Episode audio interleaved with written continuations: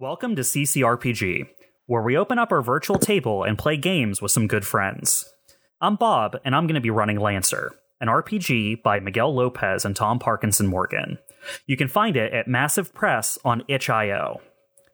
Last session saw our pilots foiling the curious plans of Beryl, who had occupied AO Station. The crew fought and bested Ruby, the ASIN leader of Beryl, as well as Mark Tia, later revealed to be Marthus Adius, who claimed association with something called the Noesis Mandate. Ren Polides, owner and operator of AO Station, in a show of good faith and gratitude, has made their resources available to the DBC crew material, contacts, labor, supplies, intel. All they ask is the DBC crew stay on call in case they need more work done. In the interim between the end of last mission and now, all of you had some time to uh, access and use uh, the various material that's been made available to you. And it's been a little bit of time since uh, we you know since the last mission. It's probably been a week or so. Um, so what i'm interested in is what you've all been doing with that time and those resources. Let's start with our intrepid leader astro. Hello. Astro Jammin. At your what service. has our our famed leader of the DBC been doing since the end of last mission? All right, so um, yeah, Astro Jammin. Uh, after the last mission, he has some time to sort of re-examine his role in the group, uh, and he decided, you know, um, despite playing an action hero uh, in many films, many many critically acclaimed uh, movies, uh, he feels maybe he's more comfortable stepping back a little bit, taking more of a director's role, you might say, um, because in real life it's not quite as glorious as it is in the movies. You know, mech blew up at the end of last mission. Um, he was sort of a liability for the group when he got you know, held hostage when we were taking over the control room. Um, so he's thinking about moving into a more support role. Um, to that end, uh, Astro, uh, should I talk about um, the license levels I, yeah, I let's took let's first? talk a little bit more Yeah. mechanically because um importantly uh i want to let everyone know like my my universe that i've kind of created for this isn't the same as the universe you'll find in the lancer book which is awesome and so full of lore that i'm sure like it'd be a great place to run a campaign but i very much wanted to tell like a story specific to our group. So um like things that are license levels and like how they represent monetary values and um, like access to resources isn't the way it works in our world. Um, so a lot of the things you get, like license levels, are going to be representative for your team of other things. Like you just got a sponsorship from Ren so that they provided you with a bunch of resources and access to things like teachers, uh, training stuff, um, various materials. And that's how we're going to represent those two new license levels for you. Right. So why don't you tell us on a little bit more of a mechanical level first, like uh, you as a player, what like stood out to you, and what what direction did you want to take Astro, and what did you pick? Yeah, so I definitely was looking at a lot of the support um, licenses, uh, and finally I settled on the Swallow Tail. Um, so that's like a pure support mech. Um, it has, uh, it's like basically uh, a lock-on machine. So when you're playing the Swallowtail, you're locking on all the time. Um, uh, it has some traits that encourage that. For example, when you inflict lock on, your target also becomes shredded until the end of its next turn. Um, so I was interested in, you know, doing the source support role.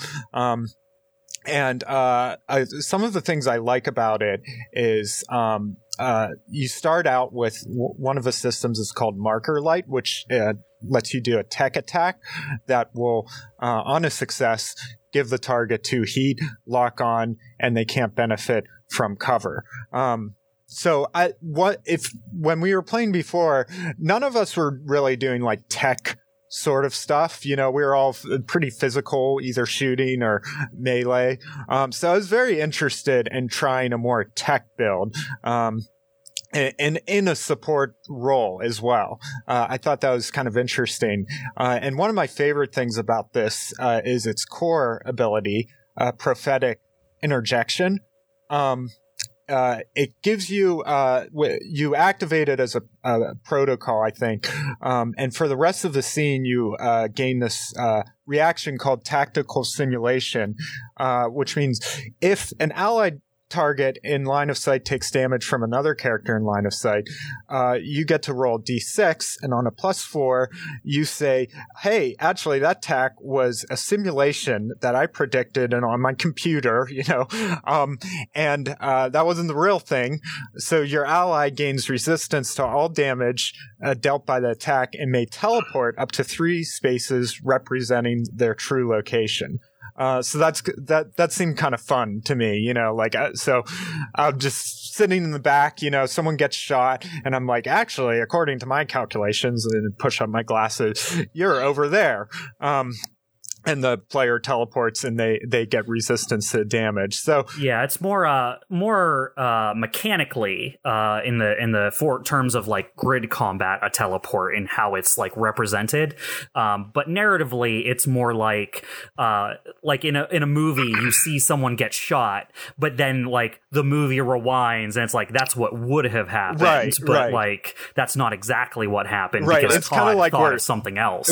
And yeah, every like, time that happens, there has to be like a record scratch, and we come up to. I'm sure you're all wondering how I got into this situation. well, actually, I'm three spaces over with resistance to that damage. if I find if I find the sound effect, can we do that? No. When you edit the video, you can do that, Charles. So so never. Okay. Chuck, Chuck, Chuck always does that when we play Astroneer. He's like, "You should add this," and I'm like, "Nah, I'm I'm too lazy to do that." Uh, I'm sure our Totally audience fair. might have already seen this, but I've already had to redo an edit because Chuck came up with something that was too cool that I had to Oh, go back and redo the episode. I'm sorry. he, okay. he came up with the in uh, in the episode where Evelyn's mech is destroyed. He came up with the cool new art of like just a staticky image to represent the mech was destroyed. I'm like, damn it. I already did the whole the whole edit without that staticky image there. I'm gonna have to redo and re-render the whole thing to add that back in. yeah. But I think it was worth it. Definitely was. Yeah, so uh, n- another cool thing, I won't get too in depth here, but another cool thing I like is uh, it comes with a, a drone called the Lotus Projector, um, which can be deployed to a space within sensors, and then it emer- emits uh, burst to field uh, where you can uh, uh, find any uh, hostile characters that are invisible or hidden, um, and also know their HP, evasion, E defense, and heat. Um, so I kind of think that was cool because that last uh, fight we did wasn't that frame not found guy. Um, he he was invisible for a time, right?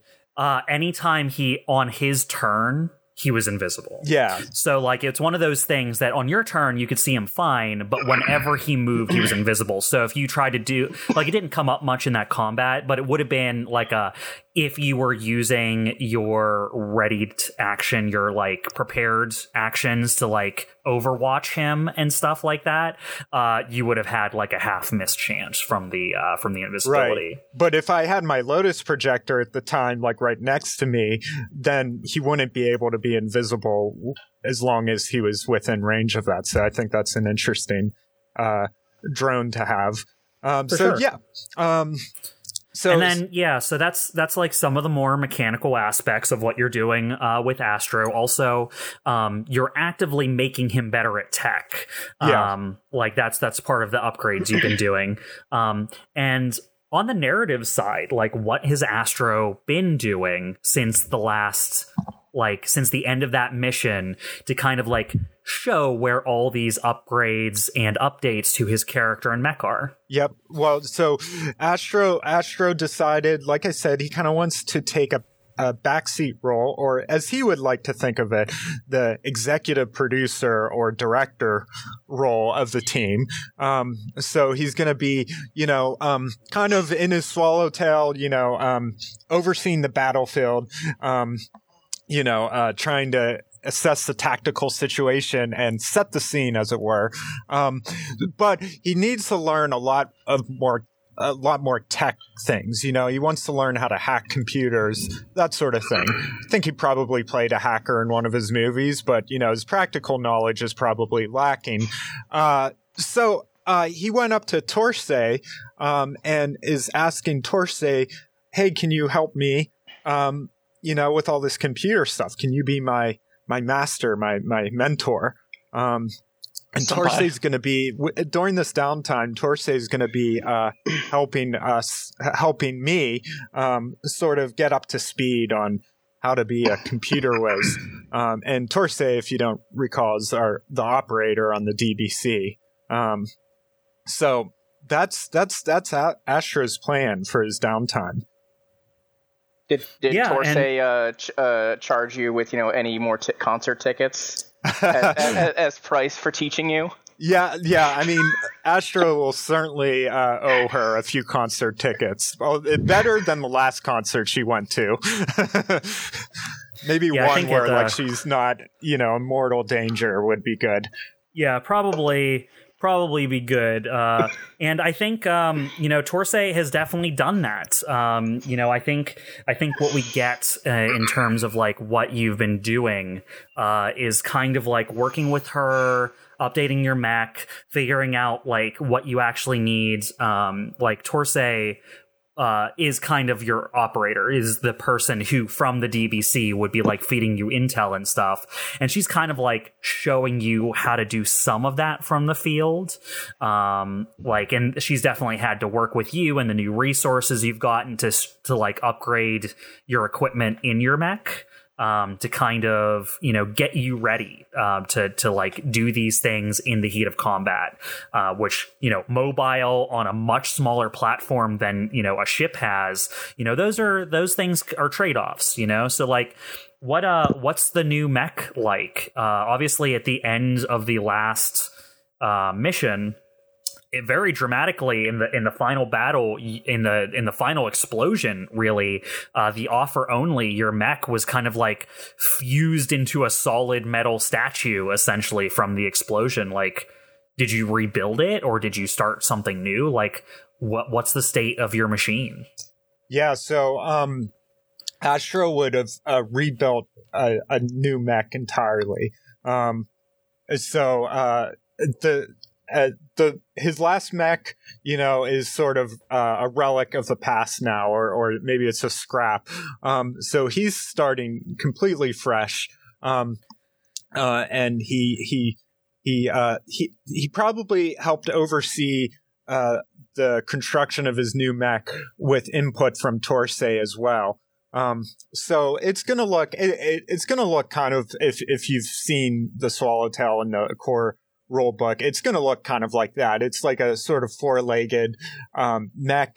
Uh, it's it's not a big thing, you know, um, but it's built for uh, being very um, uh, very like uh, it, it can um, it's the word I'm looking for. It so it has this retractable profile. It can kind of hide in places. You know, it can kind. It's it's flexible.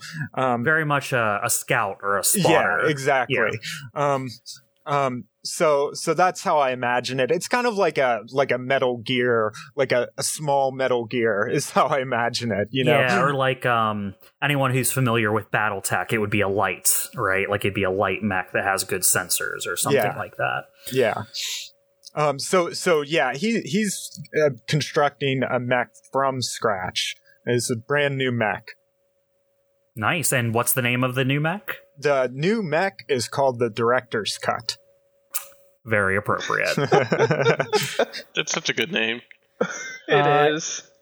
So yeah, I mean, uh, Torsay's been working with you. Uh, you know, she's she's had to make sure you're up to snuff because, like, really, the the usefulness of your new mech is kind of like dependent on you being able to use it properly. So she's been she's been working with you, tutoring you, and I think the scene we're going to open up with you um, is you're in the DBC. You're in one of the holds of the DBC, uh, and there is nothing in there, and yeah. you are locked in. Uh, it has probably been like 10, 15 minutes. Uh, Torsay said uh, you could get out when you can get yourself out, and then left, uh, locking the door behind her.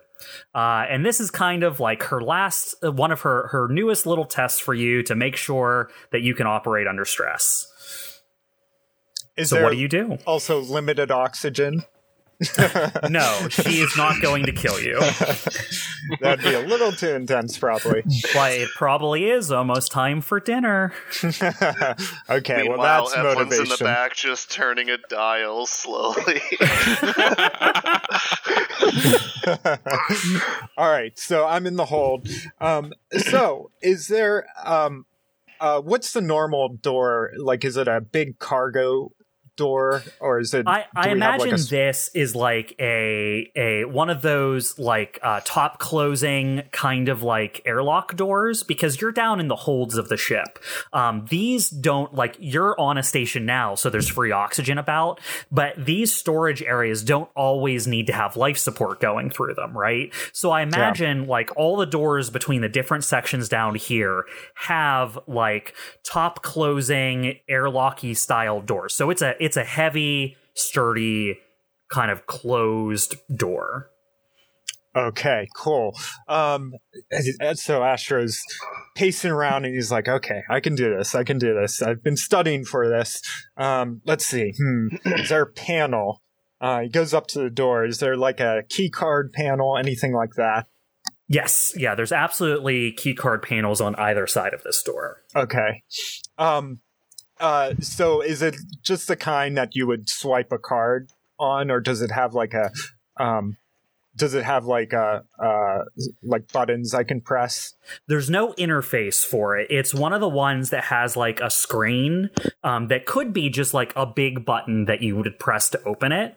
Um, but right now, it's like that big button is is like grayed out and just has like red lettering that says locked superimposed over top of it. All right. Um, can I take the the front panel off? Okay. Uh, yeah. I mean, do you have tools on you that would allow you to like open this up? Um. So, oh, one thing I also got was a uh, a cybernetic uh, kind of enhancement to uh, to my pilot um, and uh, what's it called? It's called the um, uh, something suite.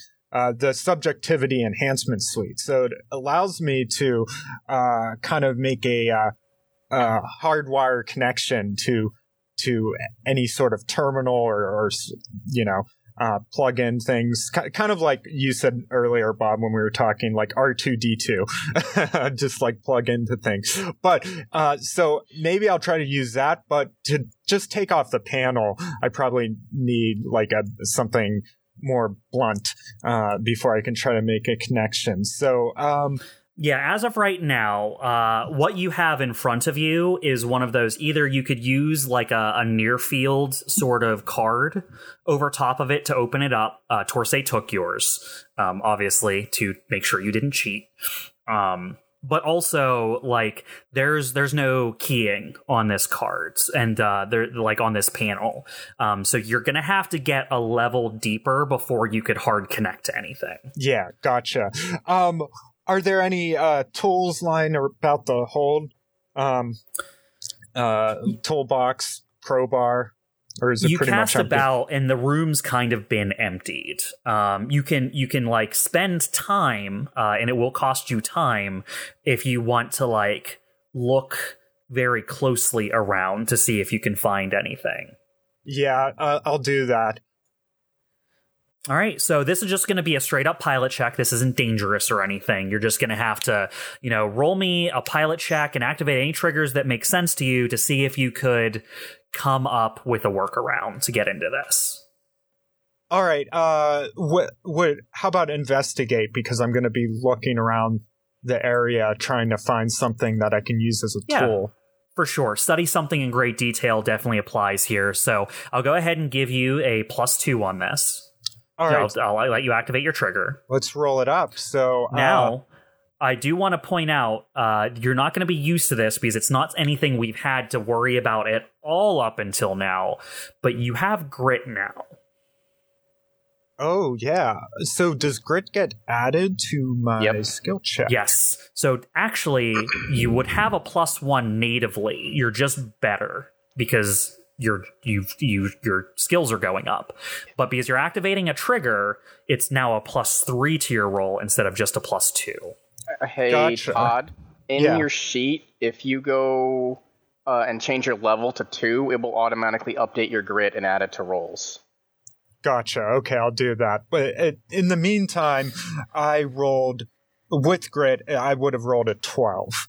Okay. Yeah. And I think with that, what you find with Investigate is you look around the room and it's not obvious at first. Um, but this room does have uh, some like panels that open up to get into basically ducts um, of various types. Uh, and you're able to find one that has maintenance equipment in it.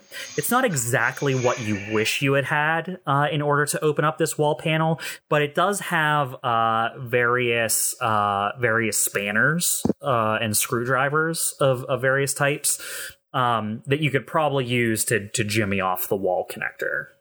All right. So Astro's like, bingo. This is what I can use. Uh, and hey, if I break the panel, it's my ship, so uh, I could do. I could do that if I want. Um, so he, he he grabs he grabs like a, a spanner and a screwdriver, uh, and he uh, goes back to the panel and he um, uh, he's he I, I guess he's gonna like uh, look and say, hmm, maybe I could use a screwdriver to pry it open. So he kind of gets in there, tries to leverage it, uh, and pop off the panel if he can using the screwdriver.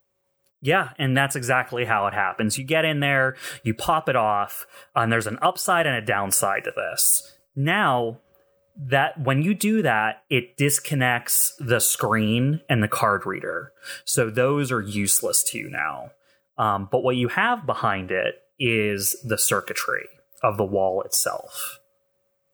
Cool. All right. Astro's like, all right, time to test this baby out. This is going to be the first time he's using his uh, subjectivity enhancement suite. So he has a little, uh, he has like a little thing, uh, kind of in his wrist, like a little, little, uh, cybernetic, uh, attachment, um, uh, that goes in his wrist. He opens up like a, a small plate uh, and there's a wire he could just kind of pull and reel out of his arm. Um, uh, and it has a bunch of different connectors and stuff for various socket types. Um, so he's gonna pull that wire out of his arm. Um, he's gonna like look around. He's is it this one? Oh, oh, maybe it's this one. And he's gonna try to plug plug in a wire uh, and make a hard wire connection to uh, the the circuitry uh, behind the panel. Sure. And uh, here's the cool thing about like blending, you know, the the the physical and the digital here is that this is a this is a great bonus. Like you can actively, you know, get into this system without having an access point. The side effect is that is uh, you're opening your mind up to the digital. Um, so there is danger involved in this as well. Um, but Yeah. it gives you access to things that you don't normally have access to. So as you plug in, uh, you're going to have to roll against the security hardware that Torsay installed to keep the door closed. Gotcha. Um, so you're going to be rolling another pilot check. Um, this one is going to be um, I'm going to add a difficulty to, uh, and it will also be uh, a dangerous roll. So if you get uh, above a 10, you'll be successful, but with a downside, and above a 20 is just a pure success. Gotcha. Now, um, okay, so Risky what, is the word I was looking for. Dangerous of, works too, but you know. One of the uh, skill triggers I also took when I leveled up was hack or fix, you know, and I figured that makes sense. He's he's kind of studying up on this, you know, so he's he's learning how to hack in a sense. So uh, I think that skill trigger would would apply uh, to I'm this. into it. Um, and what I'm going to give you because of your subjectivity enhancement suite is I'm going to give you accuracy on this. So that is going to counteract with the difficulty of Torsay's installed um, like uh, security programs. So what this is going to end up being is it's going to be a flat pilot skill roll plus your hack or fix. Um, it's still going to be risky, but now you don't have accuracy or um, difficulty. Gotcha. And I'm gonna I'm I'm also gonna make a case for another skill trigger. Uh, I'll listen to it. Might be a little bit of a stretch, uh, but so here's the thing: like if he's if he's plugged in and it's sort of like um a he's hacking it but he's also like he's plugged in it's in his mind now you know it's sort of this alternate reality interface you know so so there's a little bit of like uh um presence of will, you know, like willpower. I knew where you were going with this. I was reading your skill triggers, and I'm like, I know what he's going to make a case for. So I, I, the thing I'm making a case for is take control, which is use force, violence, presence of will, or direct action to take control of something. Uh, so you know, might as well uh, give it a shot, see what the DM As has Astros to say. Yelling at a wall. Yeah, you will open. hey, Astro, you all right? Uh, you know what? I'm gonna I'm gonna start adding something into this when I think that's a good idea, but I'm not sure, and I'm gonna give you a devil's bargain. Uh, it's something that I've taken from a couple of different uh, game systems, and I think it applies here. I'll let you take this extra skill trigger, bringing it up to a plus five, but the risk is uh, if you take this skill trigger, um, your 10 through 20 downside will be worse than it would have been. Gotcha. Okay. so either you have a plus three and it's the original roll, or you take that additional plus two and the downside is worse. Okay. Uh, you're saying plus three, plus five. What's the oh from grit? Right, right, because right. you have the grit. Yeah. Um. Okay. Um. And yeah, you know what? Let's live dangerously. Um. And see what happens. So I'll take the plus five. And Astro's After really dinner, hungry. After dinner, we go to check on him. He's just laying spread eagle on the floor. The, the yeah. door is open, but he has drool coming out of his mouth. his hair is like up on end. All right, here comes the roll. 24. Hey, there we go. So it was worth it, wasn't it? Yeah. Uh, nice. You you uh yeah you hack in you get hardwired in uh you're scanning the security system and something just sinks for you. It just makes sense. Um, like between the training and being able to, uh, uh, our our our uh, other pilots really wanted to see what the downside was, uh, according to chat. But uh, unfortunately, Astro is too good right now. Yep. Um, I think what what definitely helps you here is a combination of the training and the fact that you're using this enhancement suite is letting you use skills that Astro has natively and he's able to adapt them and be a little bit more adaptable in bringing like other things he's good at into this. Um so yeah, you you just are able to kind of like almost almost brute force it a little bit.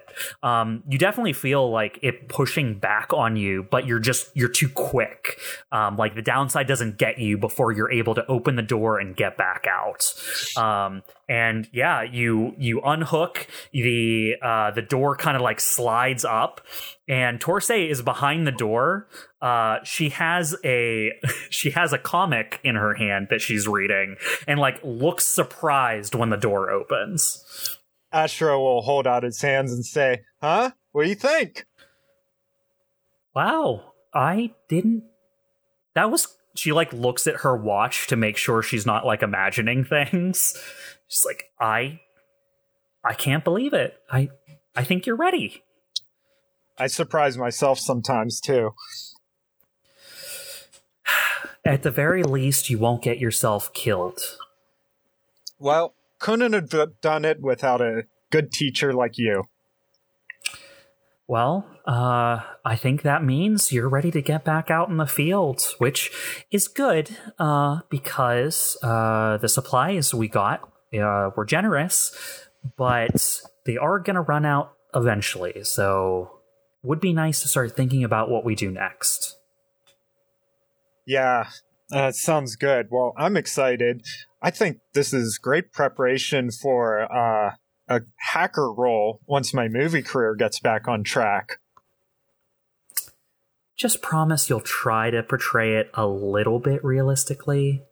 Now, where's the fun in that? She sighs. I'm thinking I'm thinking a character that has four hands so they can type even faster. That seems so impractical. Yeah, but it looks cool. Is it all on the same keyboard? Of course, yeah.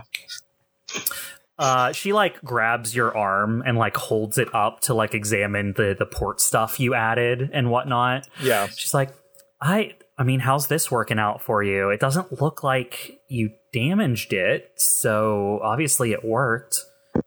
Yeah, it took some adjustment, you know, getting used to this. Um, it was a little, I, I'm not gonna lie, it's a little scary when I plugged in to uh, the panel. It was my first time using it.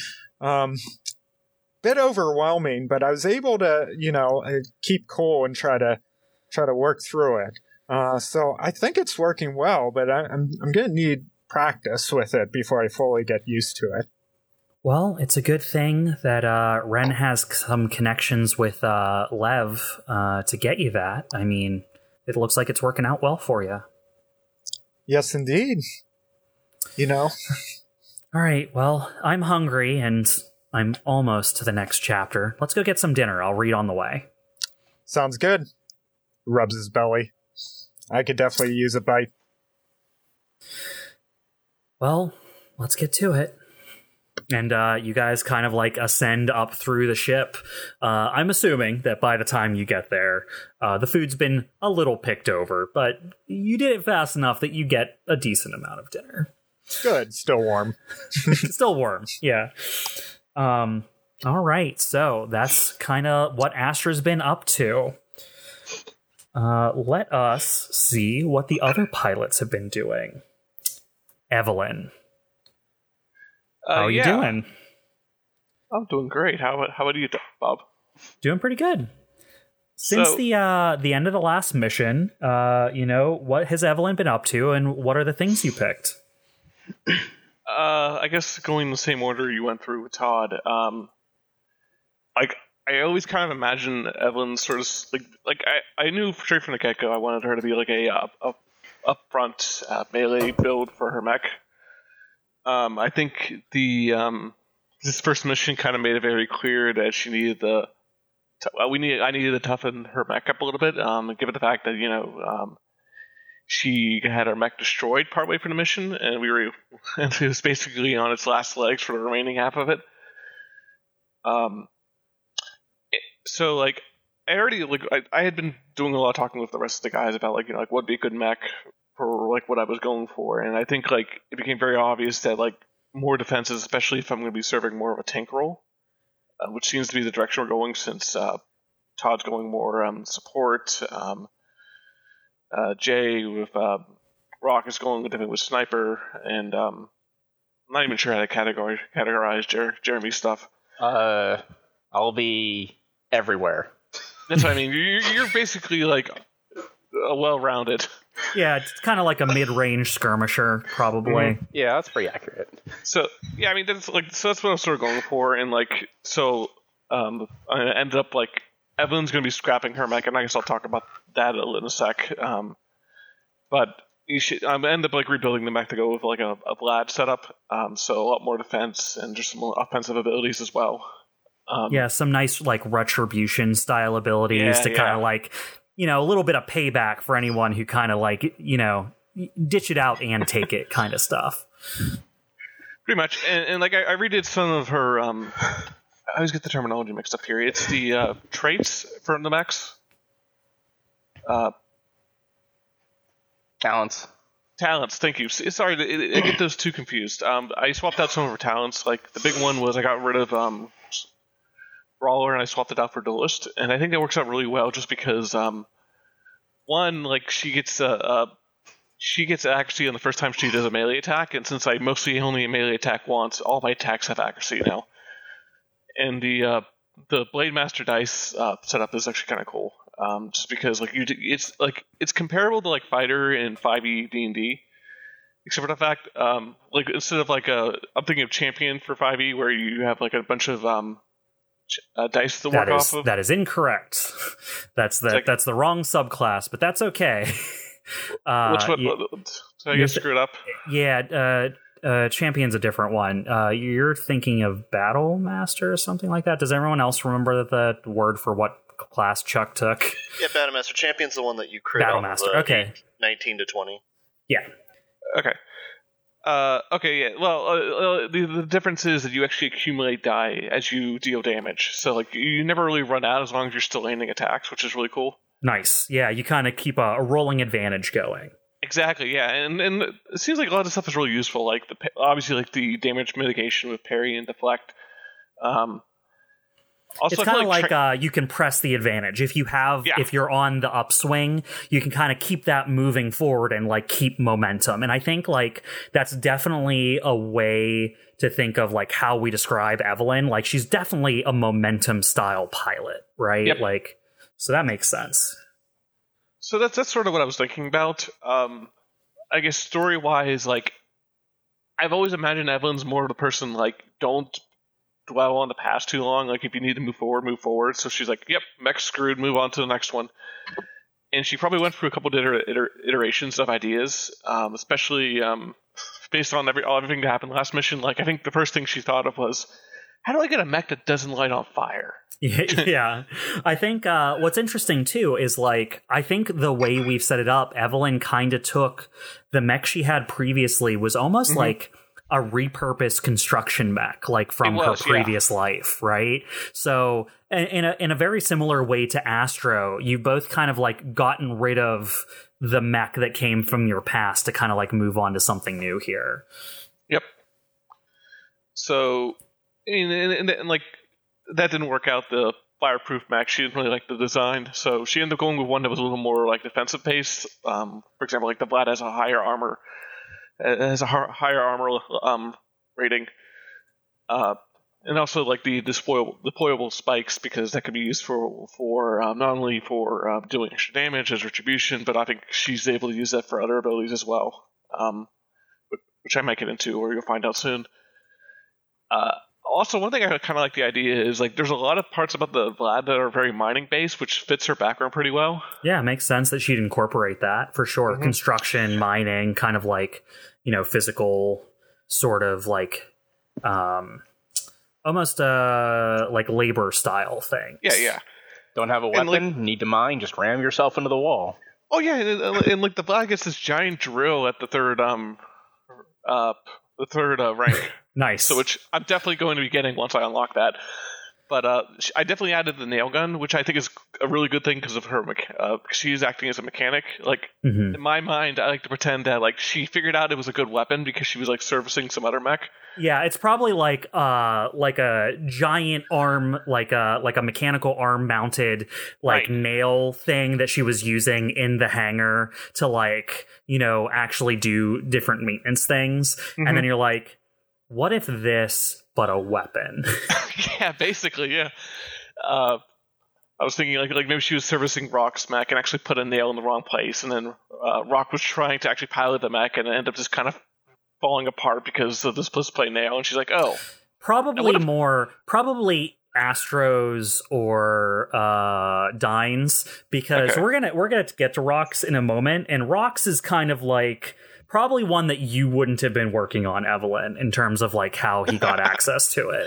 Yeah, so, okay, let's let's retcon that. That is that was Dine's mech that um accidentally got screwed over by a misplaced snail. Probably. Sorry, Jeremy.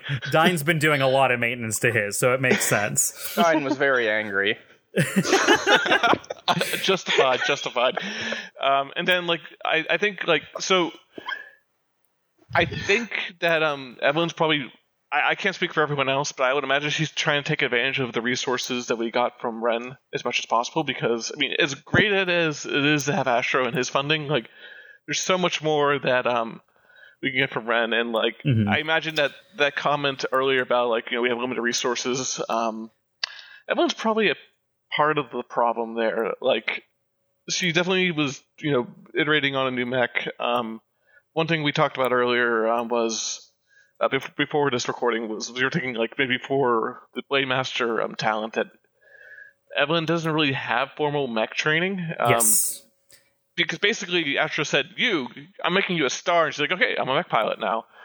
And but now I, that, sorry, yeah, yeah, I was just agreeing with you. I totally think that uh, amongst Ren's uh, various influence they were allowed to give you um, is uh you know when when talking to you evelyn about like what you needed or mm-hmm. like when you were sourcing materials it was very obvious to ren because um you know between torsay and ren and like examining like what happened and reviewing security footage like it became obvious yeah. that like you don't so much have training as you have like the willpower and like the motivation right so like Ren saw an opportunity here, um, and you're actually taking some formal training. Uh, Ren got you access to basically uh, like a mentor, um, someone yep. who who is training you kind of in the duelist style, um, kind of like honing. Like it, it, makes sense. You're no longer what was it, brawler or what was the yeah. one you switched off of? Uh, I swapped off a brawler, brawler. for um, yeah, duelist. so it's it's taking that brawler and kind of focusing it, and that's kind of where the duelist is coming from. So, uh, yeah, you've you've been working with a formal trainer who you know has been taking you both in person and in mech to kind of like help you hone your reflexes and like make sure you know what you're doing with weaponry. So, sure. um, yeah, that's definitely that's definitely something you've been working on um, and something that's probably going to be very obviously different with how your pilot skills move forward. And I think for you uh, and for Evelyn, uh, where we're picking back up is going to be at the end of your iteration progress here. Um, you've been working for a while, and this is probably Evelyn at the point where she's finally gotten the um, your new neck may name here uh, is like hitting hitting the target she wants it to hit. So go ahead and, and tell me where this takes place and what this looks like. So I would imagine that Evelyn's mostly been working. Well, she mostly works in the uh, hangar anyway, but I think she's been there more often when she hasn't been training, um, just so she can like get this mech up and ready. And I think at the point that when the scene starts, she's probably attaching some sort of generator to the back. Like she's definitely putting in the finishing touches and like lowering lowering in these parts in, trying to hook them up. Uh, you know, make sure everything is connected correctly. Maybe do a test run shortly, that kind of thing. Okay, and that's where we see you. It's it's in the middle of the hangar. Uh, you are in the middle of getting some tests uh, tests up and running. Um, the the your new mech with all its new emplacements and armoring and uh, various wicked looking sort of like um, much more much more purpose built uh, it's probably more of an intentional build. You built it from the ground up to be combat focused so it's no longer yep. kind of like an unassuming like engineered mech uh, that has some weapon strapped to it. This thing looks like an engine of war. Um, and yeah, we see Evelyn in like one of those little bucket cranes off the side of the mech working on something. What are you working on? Uh, I mean, like I said before, just lowering it, lowering in this uh, generator for this, uh, like this protocol that she's coming putting together. I think it, it sort of would tie in with the um, uh, it was sort of tying with the fact that um, uh, the this new build has a lot of spikes, which are supposed to deploy whenever she takes any sort of physical damage. Um, she, she's codenamed this. Um, I'm looking at my notes real quick. Uh, the Morningstar, Morningstar Protocol. She's actually been really vague about it because, like for example, like Astro's asked about it because he's just generally interested in the well-being of the crew, and her response has mostly been like, "Yeah, don't worry about it. You'll you'll, you'll see it when it's ready." Like she's like she's kind of keeping it as a surprise because one, she thinks it'd be a great way to show it off in combat, and two, if it fails, then you know she can just say that's that's not a bug, that's a feature. And I think that's that's kind of where things are right now too. We have uh we have like Astro in the hangar, kind of like watching the you know you put like this these final touches on the mech. And what are you thinking, Astro, as you watch her kind of like finish this? She loads in a generator. You see this big engine of war's eyes like flash for a moment as it like gets some power.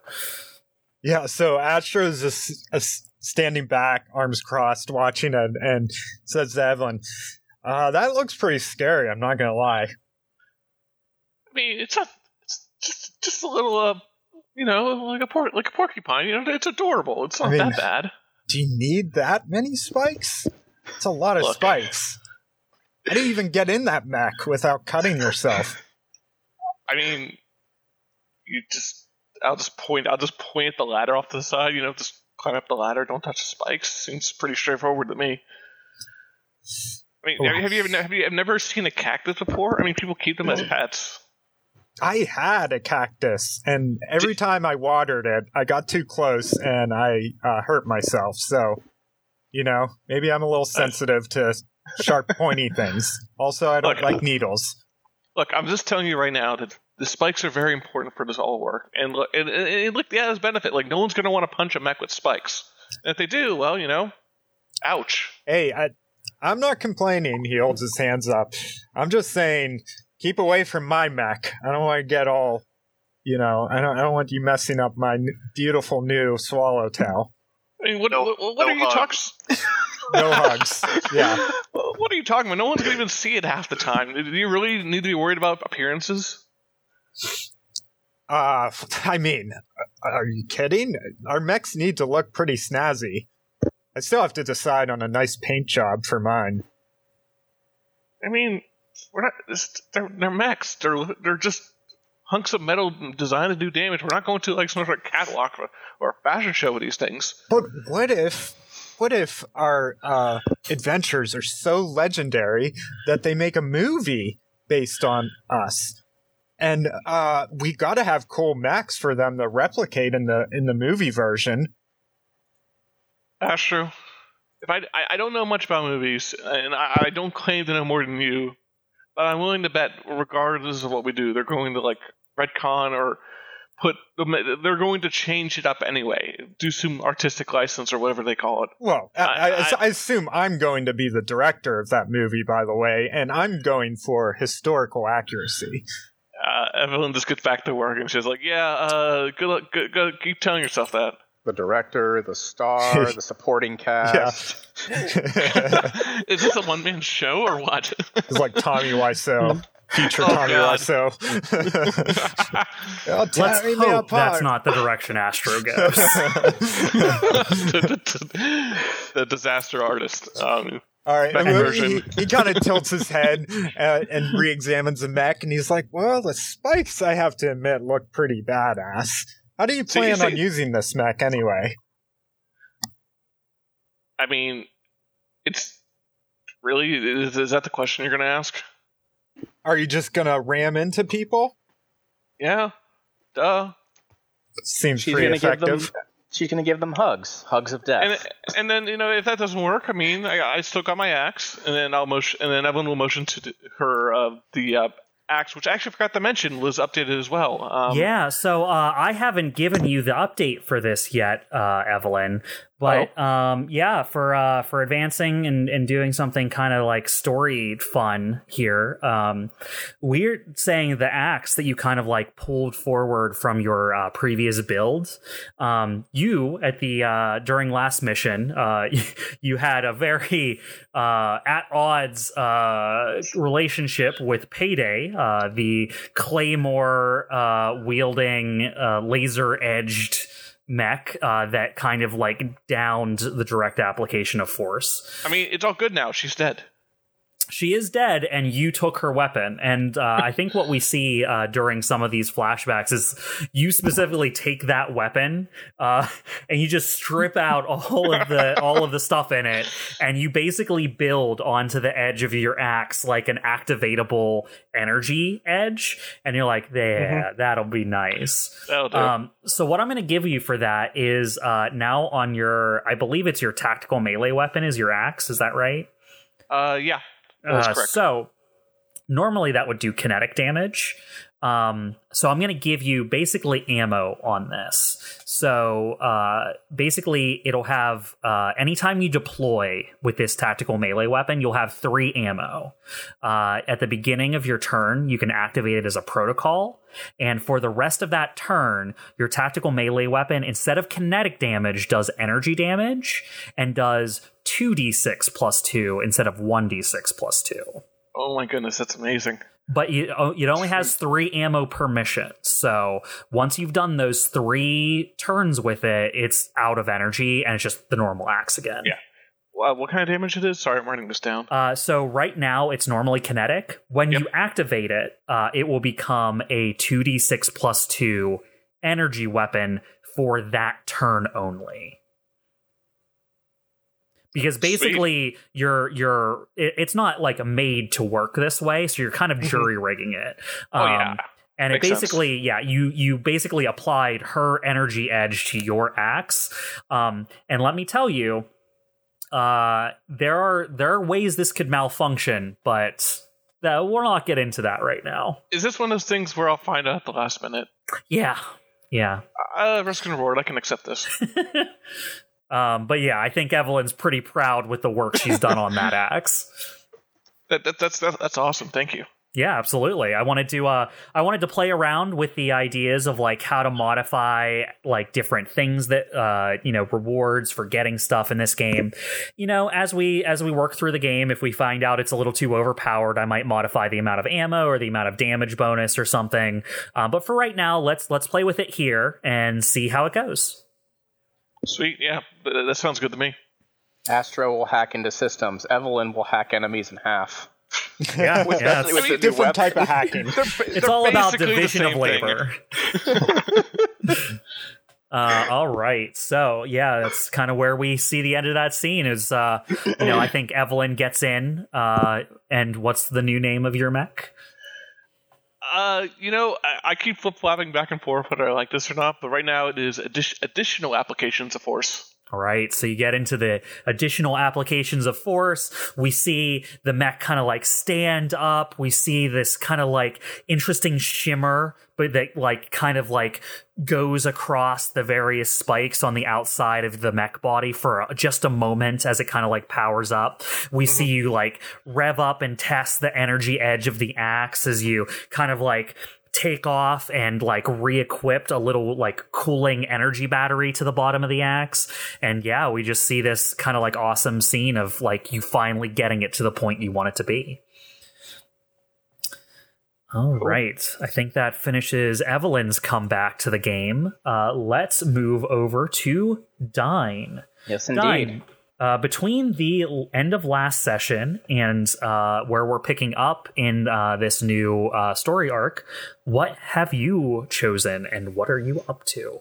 So Dine, Dine being the more well, one of the more experienced uh, members of this crew, uh, like the last battle, like he's he's experienced similar things through all of his years traveling around in the outer areas of space.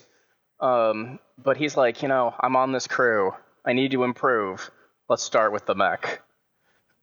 um, the the Prometheus was originally just, I would say, a more generic mech that uh, was he chose specifically generic so that it could be modified later because that was something that um, he had always intended on doing.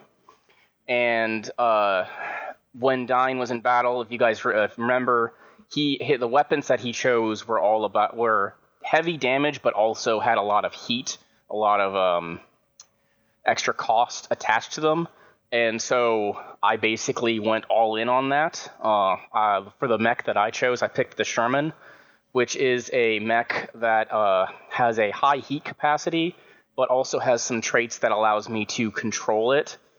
Um, uh, so whenever I uh, like whenever I stabilize, um, I can choose to either clear all of my heat and go in, or go into the danger zone. Um, I gain soft cover, and I have a system that will allow me to make stabilize a uh, a quick action rather than a full action.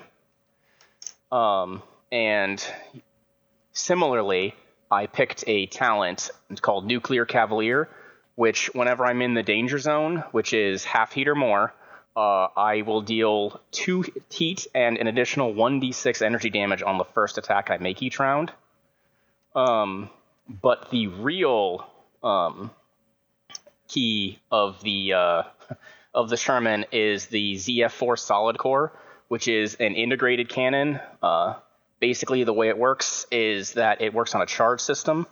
Um, it holds up to four charges, and for every charge that this weapon has, it deals 1d6 energy damage and has a range of line 4. So at four charges, it will deal 4d6 with a range of line 16. So it will just blast a hole through everything within its path, basically. Nice. Nice. And uh, those, very like very interesting, like the choices Dine has made in his upgrade path here. And I'm interested uh, to hear from you, like what uh, narratively, like where where do these upgrades come from? Where does this additional kind of like emphasis on control and compatibility with kind of like the synergistic parts of your mech come from? Uh, Dine has been working with a um, older um, engineer he, who's been he's worked with a lot of companies. His name is uh, Dion Curis, and this guy, this man, he created uh, an original model of a mech a long time ago, and it was used for quite some time. But you know, as new technologies came out and new systems were developed, uh, it was phased out, uh, but it was always his pride and joy. And while he was creating systems for various companies, uh, he kept on like tinkering with the designs and eventually came up with an updated version that has all the systems that he feels would be appropriate. And uh, he basically um, contacted Dine and asked him to um, help him build this. And that's one of the reasons why Dine's base mech was uh, very generic rather than um, like uh, Evelyn, who is like piecing together her uh, mech, or uh, Astro, who created it from scratch. Dine is taking his base mech and just building upon it, taking out old systems and upgrading a- as needed to build this mech into what uh, Dion wants it to be. Right. So this is kind of like your your mech of Theseus. Yes. You're uh, you're kind of like uh, this is like uh, so this is the same mech that we've Yes. seen you use, but it's new, it's improved, it's like custom. Yes. Uh, very much like as you go, as you're getting access to resources, you're finding ah yes, okay, I see here. Here's one of the things we need to do. It's uh, like this is the next part we're gonna rec- renovate. This is the next part we're gonna gut, re- you know, replace with everything Yes. new, and like keep working towards the next stage of this project. Uh, and to that end, you've actually uh, kind of brought uh, the designer out here, haven't you? yes, I have. So we have uh, Dion Suris. Is that how it's Curis. pronounced? Curis. Yeah. Okay, so yeah, um, and I think that's the scene we have here. Um, this is you working on the Prometheus, um, and we kind of get you at the beginning of this scene where you're you're like working on. I'm I'm assuming like the solid core, right? That's the most Yeah. interesting part of this new mech, right? So like, there's this. Where where do you think this all like? What is the look of it? Like, where is this this kind of integrated weapon?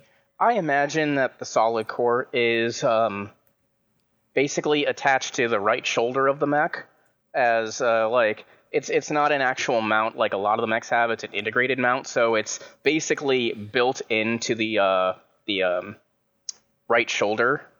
Okay, cool. And uh, I think you know it's one of those things where it's almost like your right shoulder is kind of like morphed forward a little bit. It's almost like a little bit railgunny. You know, Yeah. it has like the sides that kind of like open up for things to eject out of it and whatnot. And we have you probably on the shoulder with it open, kind of like installing things and from the from the catwalk kind of that goes around the upper shoulders of your mech uh, we see kind of uh, an older man uh, graying hair dark brown eyes slight build uh, he just has like this big set of blueprints that looks erratic, right? It looks like blueprints that have markups all over it. You just see red pen everywhere.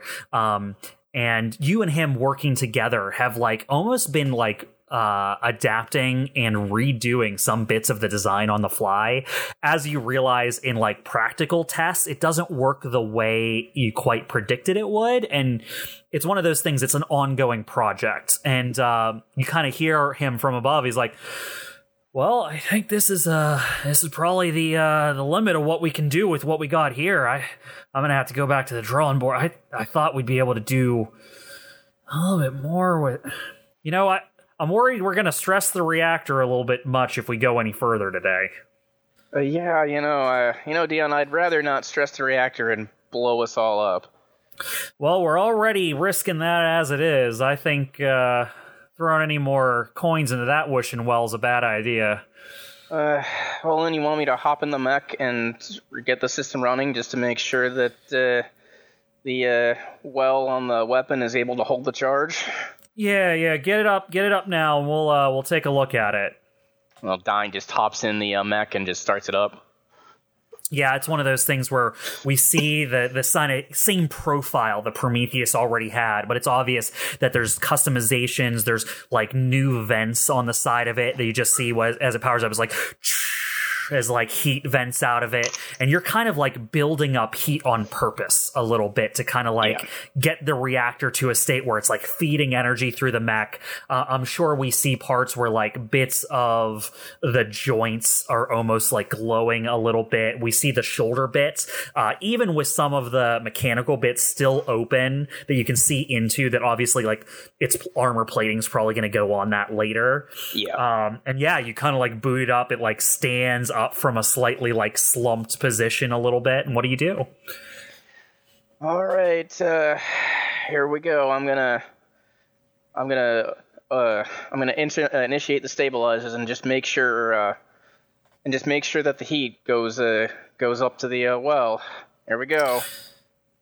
And he's like watching with uh he, he like f- it's it, it's almost like his blueprints are like one of those old maps that you have to fold like eight times. So he's like folding it he like gets it under his arm. Uh he's like watching with his arms crossed and like uh, a pencil like he's chewing in his mouth as he's watching. Um you can tell he's like taking great care to like see how different parts work as you start to like build up that heat, you you like watch all your readouts and you're like, okay, things are going okay. What do you do next? Uh, let's see. Um, hmm. Have. He overclocks it. He's just like, okay, it looks like it's going. It looks like it's going. So he Dine's next gonna turn up the heat a little bit more to see to see how much it can take, basically. Okay. Yeah, and you just start Start cranking it, it. up and starts cranking it up a little bit. You're just running it uh, a little bit further um, than, you know, getting it into that danger zone. Right.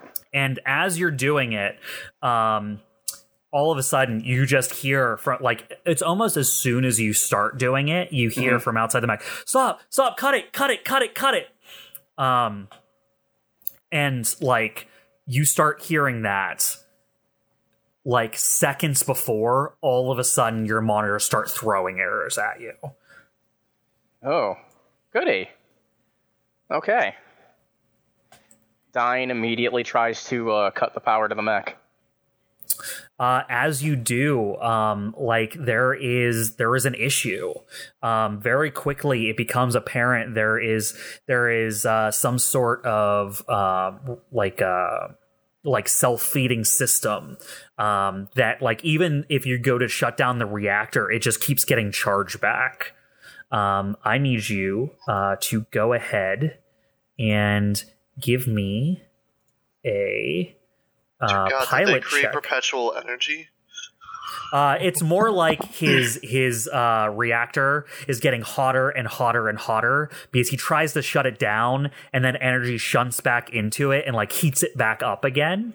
Um, so it's never getting cool enough for the reactor to turn off. It's basically entering a meltdown. Um, so yeah, what do you do? Uh, you, so- you, I'm gonna need like some sort of pilot check here. Uh, This I'm definitely going to uh, whatever it apply, is. Uh, stay cool to this situation. Uh, with the mech possibly overheating, going to explode, Dai needs to remain calm in all situations. And for Dine, that's something he is like the best at, right? Mhm. That's uh, is something that I think you know you've you've gotten even better at. Like this is something y- you are specifically working on. Like you know this Mhm. system. Um, so I'm going to go ahead and give you accuracy on this Okay. because you you literally like helped build this system. Right. Okay. So I'm going to do stay cool with plus one accuracy, and I rolled a 16. Six plus Nice. six plus four. All right. Well, it's a it's uh you know it's it's good uh that you got up to a 16 uh but on this risky check things don't go quite as planned. You're able to slowly cut the energy um and you're able to quickly uh, use some of the redundancies you built into your own mech. Um, you know, kind of the the vent heat that specifically your oh, excuse me uh, the vent heat option that you specifically like built in um, is is like coming online. Uh, your ability to kind of like um, the the ability you took that specifically allows you to do this quicker, right? That's Right. what um, doing it as like a, a single action and not a full action system. kind of represents. You know. Uh, you're able to do that, um, but uh, you're kind of faced with a choice. Um, Okay. You're inside. Uh, you're in a hangar. You're in the hangar right now. Um, the, you have like there is some excess energy that needs to escape your mech. It is either going to damage your internals or it's going to fire the solid core. It's going to fire. Uh, hmm. It's going to fire the solid core. And Oh, you just you just hear uh, Dion uh, from outside the mech. He's like, "No, no, no, no, no." Uh, you see him running to like one of the terminals, like one of the control terminals that's on the catwalk. Um, as you kind of like brace and like as, as fast as you can, uh, you're like trying to like aim it anywhere that isn't going to like hurt something. And what does it look like when the solid core fires? Uh, because the mech isn't um isn't really bracing itself because the solid core is an ordnance weapon that really requires bracing, and this is a giant. This is a pretty big gun. Uh, it fires, and there's enough force that the Prometheus just flies backwards and lands on its back. Yeah, it's one of those things. It's even it's even like a almost like a sprawling sort of landing because it's all in one shoulder, right? Yep. So it's like it pushes back on your shoulder, almost like twists your mech to the side. You're getting jarred around inside the cockpit. Um, the mech just spins to the ground. Uh, you don't you don't even know what happened outside the mech because you know you got basically thrown Yeah. around uh, and you're just you know in there as like you're checking the different systems and whatnot. Quick question. Um, Oh yeah, are you working on the mech like in the hangar where the DBC our ship is? Yeah. I'm gonna, I'm gonna, can I? I'm gonna assume Astro was in the ship, did, futzing around, and he heard some huge commotion, uh, and he's gonna walk down the plane. By the way, Uh, Astro, you might need a new a third Mac. I'm sorry. It's like, what is going on? yeah. You're like you're probably uh, like somewhere you know around mid deck or something, and you Yeah. just like the whole ship rocks for a moment, and you're like, what the hell was that? Because the last time the DBC was in threat, you guys had to fight off barrels, so you're like checking. Like I'm, I assume you probably like check the sensors first to be like, what is happening? Yeah. Um, Yeah, and uh, after a few moments, uh, dying, uh, you know, from the outside, you know, your your cockpit door just kind of like flings open, uh, and you see Dion there, and he's just holding this like clipboard. And he's like, "What happened?" I'm like, ah. It looked like some of the uh, when when I was trying to shut the system down, some of the energy just redirected back into the core rather than out of the system. he just like pulls his hand up to his head and just kind of like wipes it down his face and he's just like oh um, It's like I needed I needed to get it out of the system, otherwise it would have been a much bigger problem. he like looks around looks back down to everything you got here and he's like well looks like i'm gonna have to stay here for another day or two to help you get this fixed Uh, I think- I'm gonna have to be in this place for another week trying to fix that hole as I look up, as I look out of it, out of the machine, yeah and as see the hole. as you kind of like stand up outside of the cockpit that as your as your mech is kind of like prone in the hangar it's like in one of the upper corners of the hangar you just see like a hole that goes like three feet into the wall um it was like you shot at least to the other side of the hangar and it wasn't like a fully charged shot. It was like you had just booted up. But like it definitely like burned through starship hull. Uh you like see into some of the bulkhead of the ship uh and it's just melted around it. I'm just like, well, Dion, if uh, that's what happens when it's at its base level charge, man, I'm glad it wasn't at full charge when that thing let loose. I feel bad for anyone who gets in its path.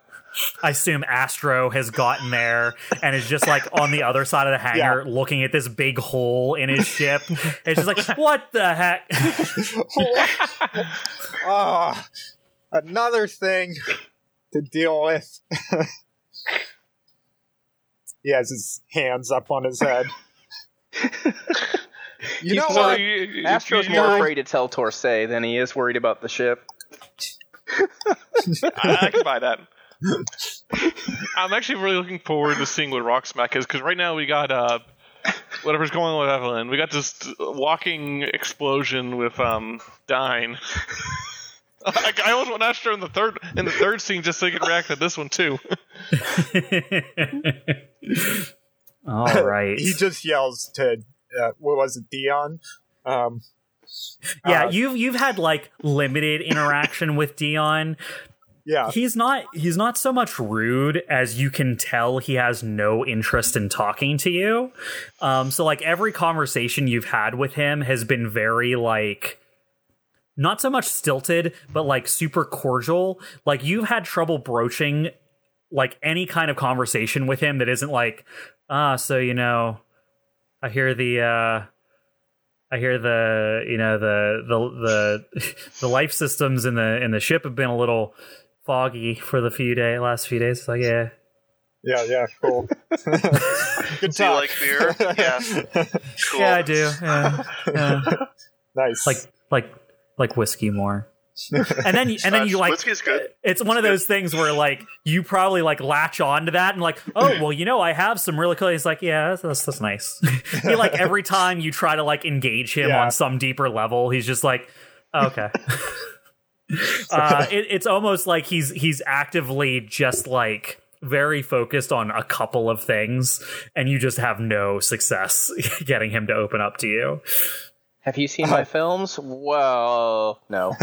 I'm guessing he is most certainly not. it's it's probably one of those things where he's seen them, but he like barely remembers them. It's like it's like uh you know one of those people who's more into like he he's probably more into uh like historical like uh um what are they called like documentaries and Yeah. like live on location type things and Yeah. you're in a lot of like narrative fiction and stuff he's like yeah stories are cool or whatever he, he would watch Astro's moves and be like, "That mech's not factually correct.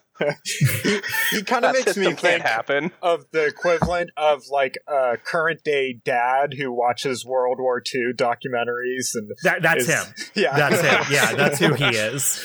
Um, interestingly, uh, and I think uh, Dying, you know this about him, but he doesn't really open up about this. Um, he's actually not from the Cygnus state. Um, which is kind of why he's willing to work with you. Um, but he kind of like washes out of a lot of the other design jobs he has because Yep. he's not really interested in helping them very much. Um, he is uh, the Cygnus State is kind of like the the kind of uh, federal state that you guys are all a part of. Um, what you know about him uh, and whether you not you know a lot about this other faction is kind of up to you. Um, but there is another uh, larger faction out there in the world called the Federation of Former Colonies. Um, it is a kind of smaller uh, association um, that is basically a collective of former colonies, uh, things that used to be on the far reaches of the Cygnus state that have, there was a, you know, kind of like a few disputes, uh, you know, maybe a few decades uh, ago. Um, it's kind of like a, kind of like a them seceding a little bit. Right. Um, but they're more of an association of self-governed territories that work together rather than having more of an overarching thing. So members of the Federation don't really identify as like being Federation members so much as they identify as being from a specific planet or like you know what I mean? Like Right. you guys would identify as being Cygnians because you're all members of the Cygnus state, and then also identify as being members of a certain planet. Um, their group is much more like, no, I'm a member of this smaller group that just happens to be part of a larger group. Um, so yeah, like you have him on the ship, and you know he's kind of uncomfortable like letting other people know that. Um, but yeah, the, before he leaves, uh, kind of the thing he brings up to you is just that, um, you know, uh, I don't know if this is something that has become uh, well known around here, but uh, it's been harder uh, to ship things in and out of the Cygnus state recently. Um, do you know what's going on? No, but now that you mention it, it was uh, it was pretty hard to get some of the materials for uh, a project here. We have to look into it.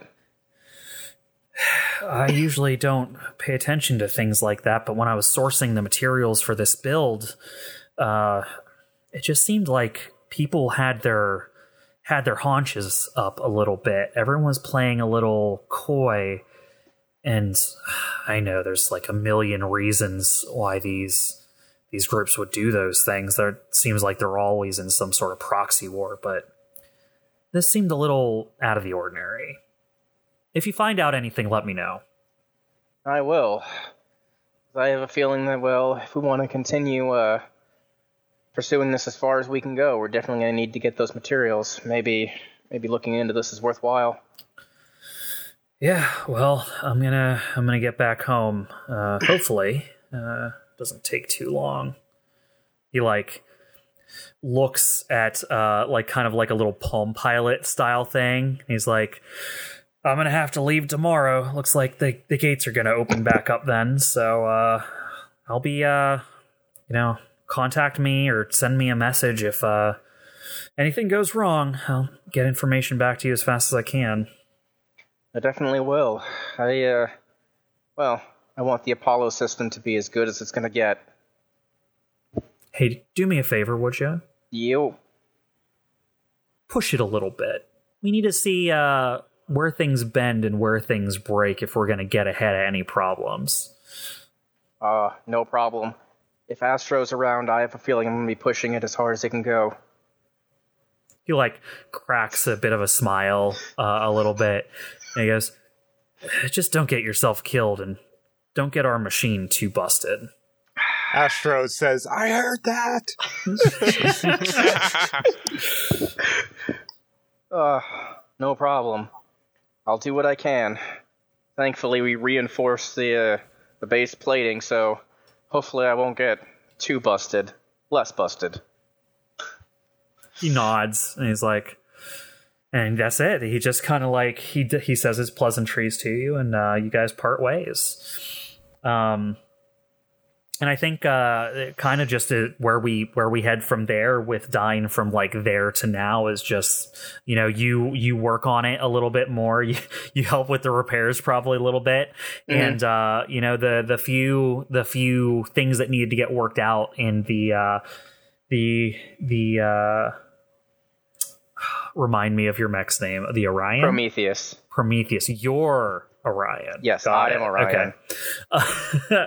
uh, you get kind of like batten down, and uh, it's functioning, you know, at level. Um, you know, you kind of get at level to where you want things to be, and it's always it's always going to be a little bit kind of on the edge. Um, but yeah, it's uh, it's a little bit tenuous, and I think I think that kind of like little halfway in between custom build and parts you have to work with is going to kind of you know be a bit of what what your mech is right now It's not like I'm sitting next to an overclocked nuclear reactor.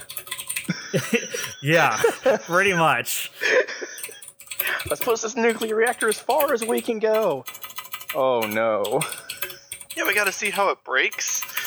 So if you could just, you know, break it a few times for me, that'd be great. Just wait till I get to license level three in nuclear cavalier, and I will get the I will get an improvised weapon which lets me shoot my fuel rods. Wow. That, Have that we license level nothing from three. Chernobyl? But but hey hey hey, the additional effect of the, of the weapon, I lose four heat per shot. Oh, nice. So, Huh. Okay. so you've created perpetual energy, as I understand it, which I No. think I understand it perfectly. that is not Uh, what, he happens, did what happens when you shoot a perpetual energy fuel rod at someone? We'll have to see when it blows a hole right through them. yeah probably Looks like s- s- several of us have um, things to try out next time we're in a battle. That'll wait till the next license level. Until now, I just will have to stick with my normal non-fuel rod guns. I don't know. I don't know if I can wait that long. and I mean, if you- oh yeah go if, ahead If you want, Evelyn, I can uh, always, you know, set you on fire. Two of my guns do that. Dear God, no. Never oh no again. you've become the thing you hate I feel like Ev- uh, not, not to drag this out much longer, but I feel like Evelyn's actually been super curious to see what you guys have been doing with the Mac, and like she's kind of been banned from touching it ever since the whole nail gun incident. Pretty much. Dion, like, Dion just whenever you would walk into the the uh, uh, walk into the uh, hangar, Dion would just leave. and, and, like she's actually been spying. She's like, "What are they doing? Like, If it explodes, does that give me the incentive to come over?" No. Oh, There's a big hole in the ship as Evelyn runs in. Do you guys need help? What's going on? you nailed it! You nailed it! Uh, that pun. I didn't I didn't even think about that. That was an accident. Okay, moving on. moving on uh last and certainly not least are kind of uh you know one of one of our star players uh during the last mission and uh the only completely basically untouched members of the crew uh as of the end of last mission rock you you had like a star showing uh in the first major dangerous mission The goal is to shoot stuff and not get hit. I shot stuff and I didn't get hit. sticking to the plan uh Good plan. So between the end of that mission and uh, where we are now, uh, let's talk first about like what you took and what interests you in your upgrades, and kind of like uh, where that took Rock. All right. Um, well, I took two license levels into the Death's Head. Um, uh, it's a very long range focus artillery type mech. Um, it has some interesting things into it. Um, as far as like pilot upgrades and everything, um, focused more on uh, kind of the assault level triggers. You know, getting back into the practice of uh, shooting you know, run and gunning and all that because it looks like we're starting to get into more combat territory. Um, for the mech itself, uh, it it has a lot of interesting traits to it that really excel at aiming and making sure shots hit, and when they hit, they hurt. Basically, Oh yeah, yeah, and um, and uh, yeah, talk about the mech a little bit. It's uh, it's not what you've been using before, right? This is like a transition for you. Right. So this mech is um. So after the last mission, Rock decided that he needed to step things up, and now that we had some resources, uh, he went to Ren uh, and asked Ren what they had available that could help him do better, basically. Um, and Ren was able to supply him with some very experimental tech. Uh, and Rox, so far, is seemingly willing to, to work with this experimental tech. Now, this mech works with uh, some levels of precognitive abilities. Um, essentially, you get hooked into this mech, and it functions more like um, what was that uh, Pacific Rim? I like to think of it as, except not with two people. Like the that was drift. Yeah, the drift. Yeah. Um, and uh, for for my fellow uh, Gundam fans out there, kind of like the Zero system or the Epyon system in uh, Gundam Wing, or like new types from original Gundam, right? It's kind of like Oh yeah, this shit's super weeby. So if you guys have a problem with that, just heads up. Expect that. Perfect. Uh, Like I imagine there's very edge, much. there's yeah. edge on this shit. On this uh. I imagine very much it's uh it's kind of like you are past like with with the kind of like fusing of your consciousness a little bit. It's it's one of those things where your mind directly has access to higher levels of processing than like the human mind was meant to be able to do. Right? Right, And that's that's- that's one of the things we're going to get into heavily is like you have to like get used to that right?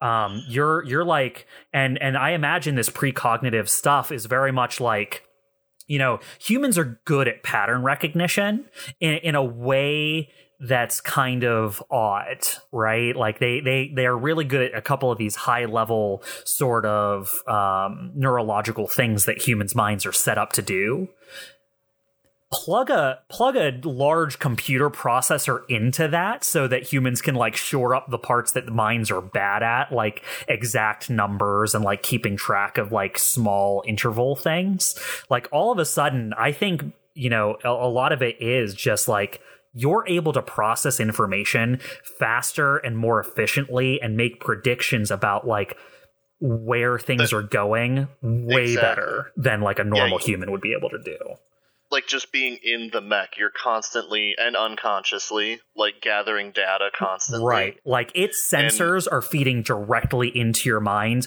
So instead of reading off of a dashboard, you have a person to your left. It's almost like your mind is being fed the information that there's a person to your left.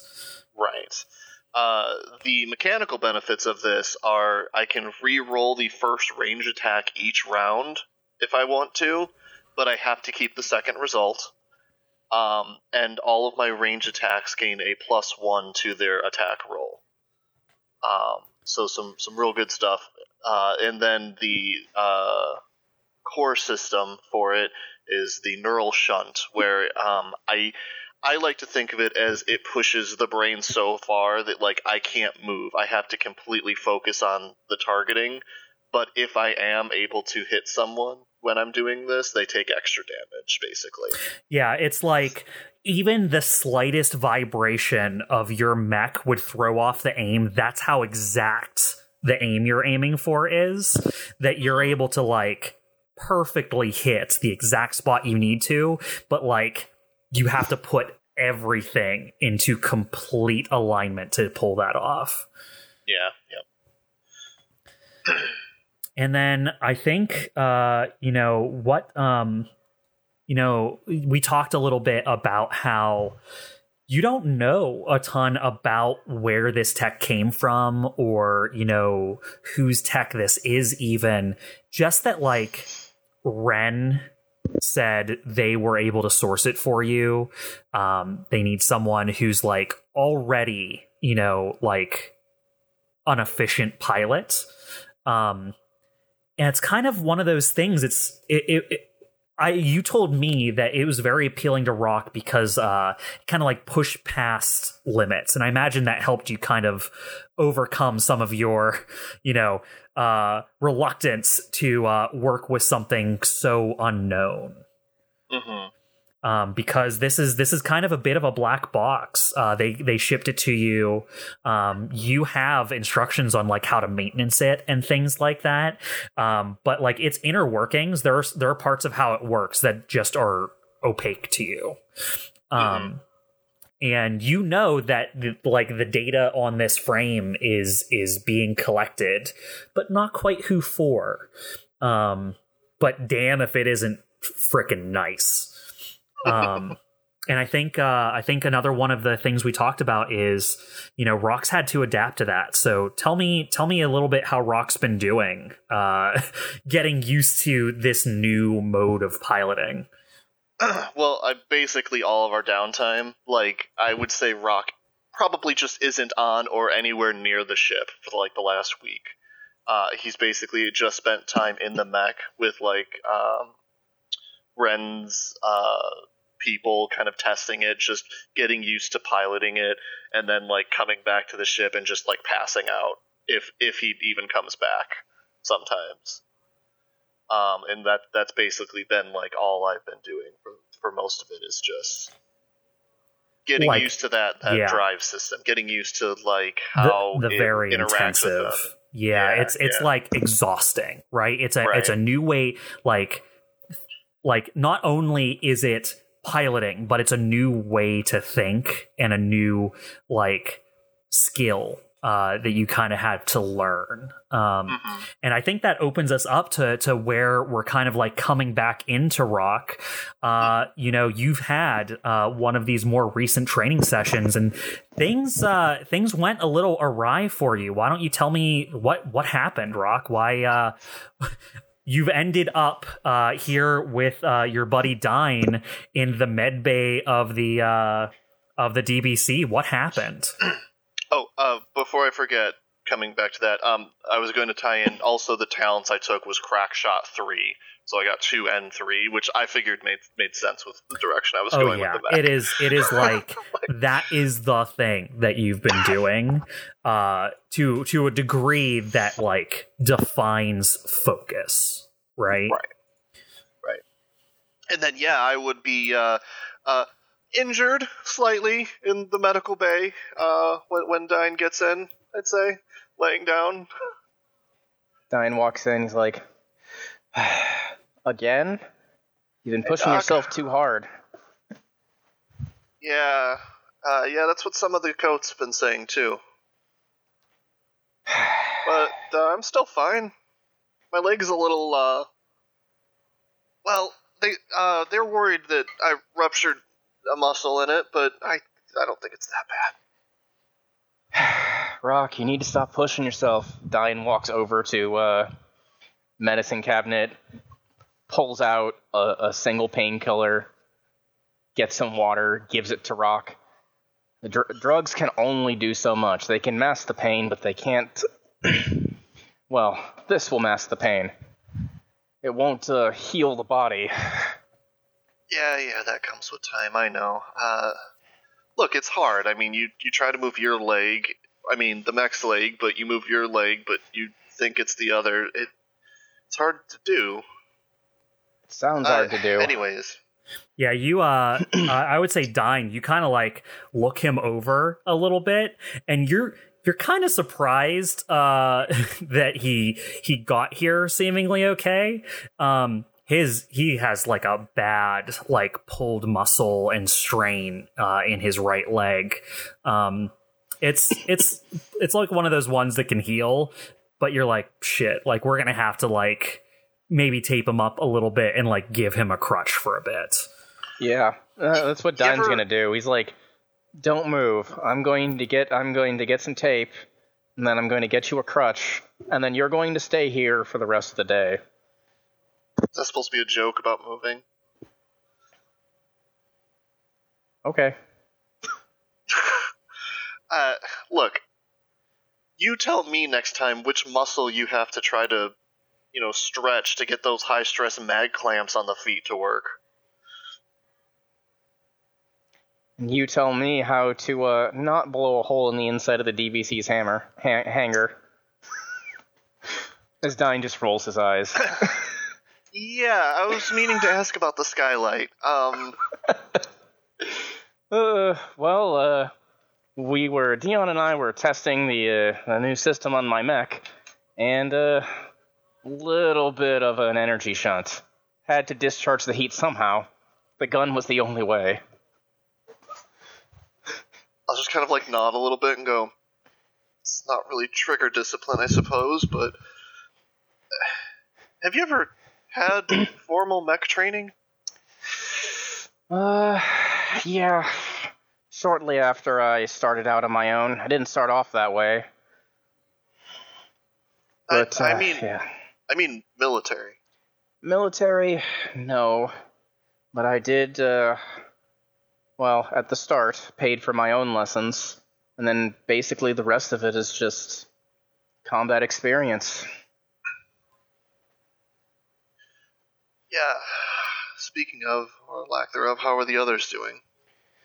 Well, Evelyn's actually receiving some training, so she's going from, uh, well, basically going on pure talent to actually making use of that talent. She didn't Aww, do bad but well, obviously she was rough around the edges. And uh, Astro, Astro's going in a completely different direction. I I think it's a good one, but uh, we'll see. Hopefully, Torsay won't be too hard on him. Wait, let me rephrase. I hope Torsay is as hard as she can be.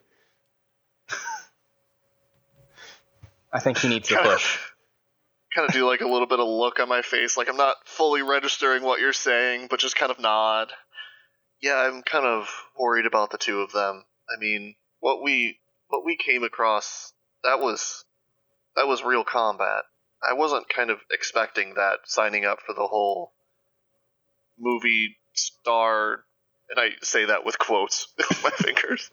Movie stars, you know, galli- gallianting around the solar system, trading and whatnot. I expected some minor combat, but not something quite like that. I mean, I've experienced that before several times in the past, but that was, uh, I think it was a shock to both Evelyn and Astro.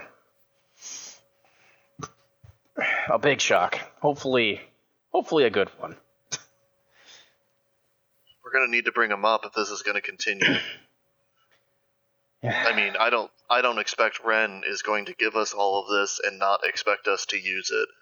Oh, and I don't expect things to just get easier from here. I mean, Beryl was okay, but uh, their their experience and numbers aside, that thing that we fought, I, I don't even know what to say about it.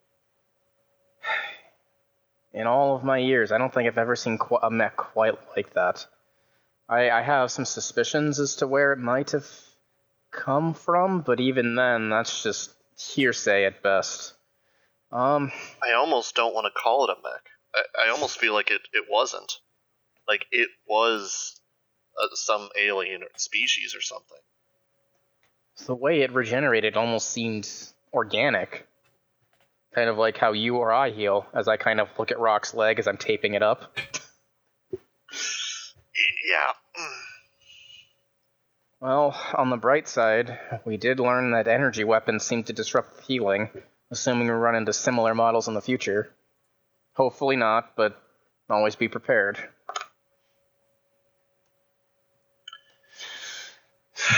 yeah, I, uh.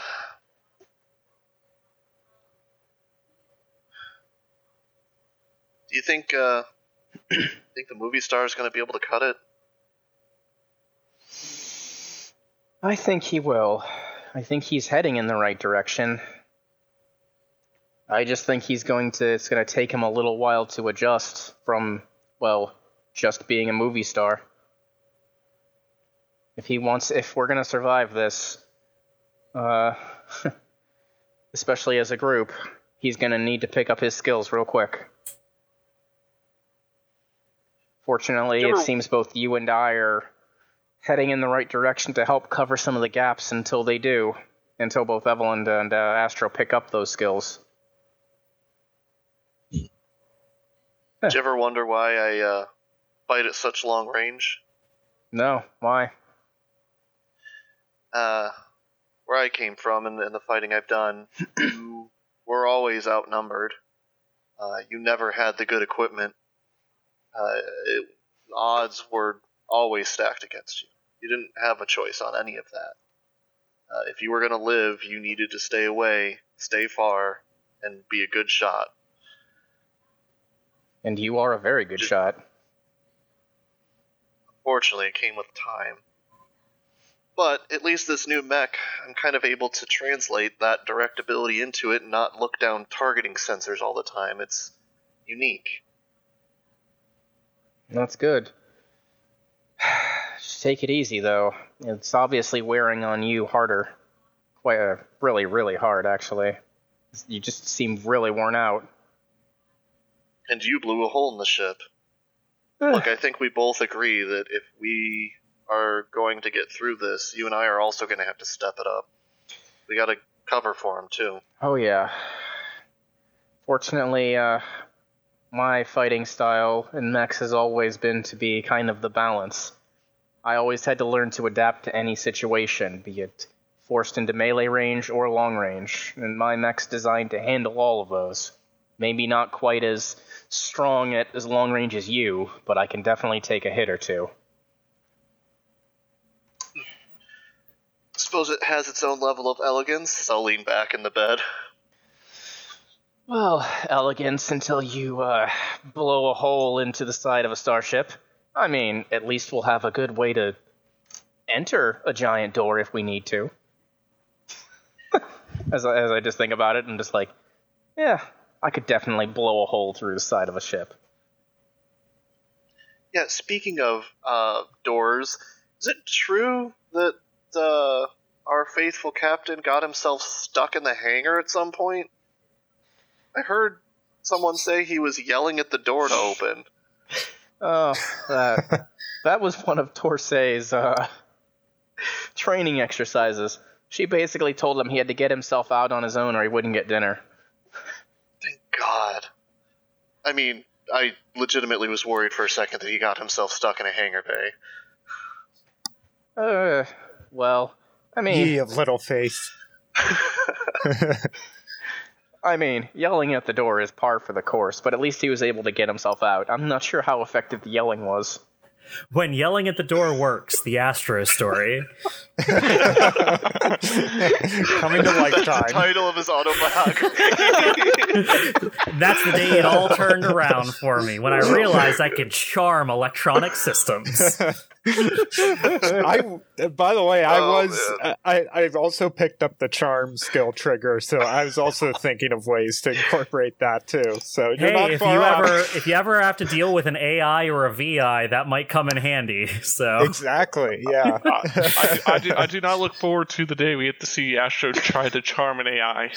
Astro do just pulls out his book, but- pulls out a book, pick up lines for AI for AI. You know, you know that probably does exist in this world. me me as a fan of the players fears for that moment. Me as a game master thrives in that moment. It's like, uh, yes, Tyler, let's let's time to brainstorm some destroy ideas. you. I think. I, like the uncaring AI, says, "Yes, human, time to die." Um, but okay, well, I think uh, I think that catches us up. Uh, that covers the time between that mission and now, and we're gonna take a break for tonight. And when we pick up uh, after a break, we're gonna move into the future and see where you guys go for here on the next leg of this journey. All right, I'm ready. the future. Wait, Isn't it kind of early for a time skip? It was like two weeks. okay, I'm thinking like every anime ever when there's a time skip, like five No, years it's later. not like yeah, it's not like five years later. You're all like young adults instead of teens now. It's really weird. Astro has even bigger glasses somehow. Oh God. All right, well, thanks everyone for joining us, uh, getting updated with our pilots, and we'll see you at the next episode. Bye bye. mm-hmm. Bye. Later.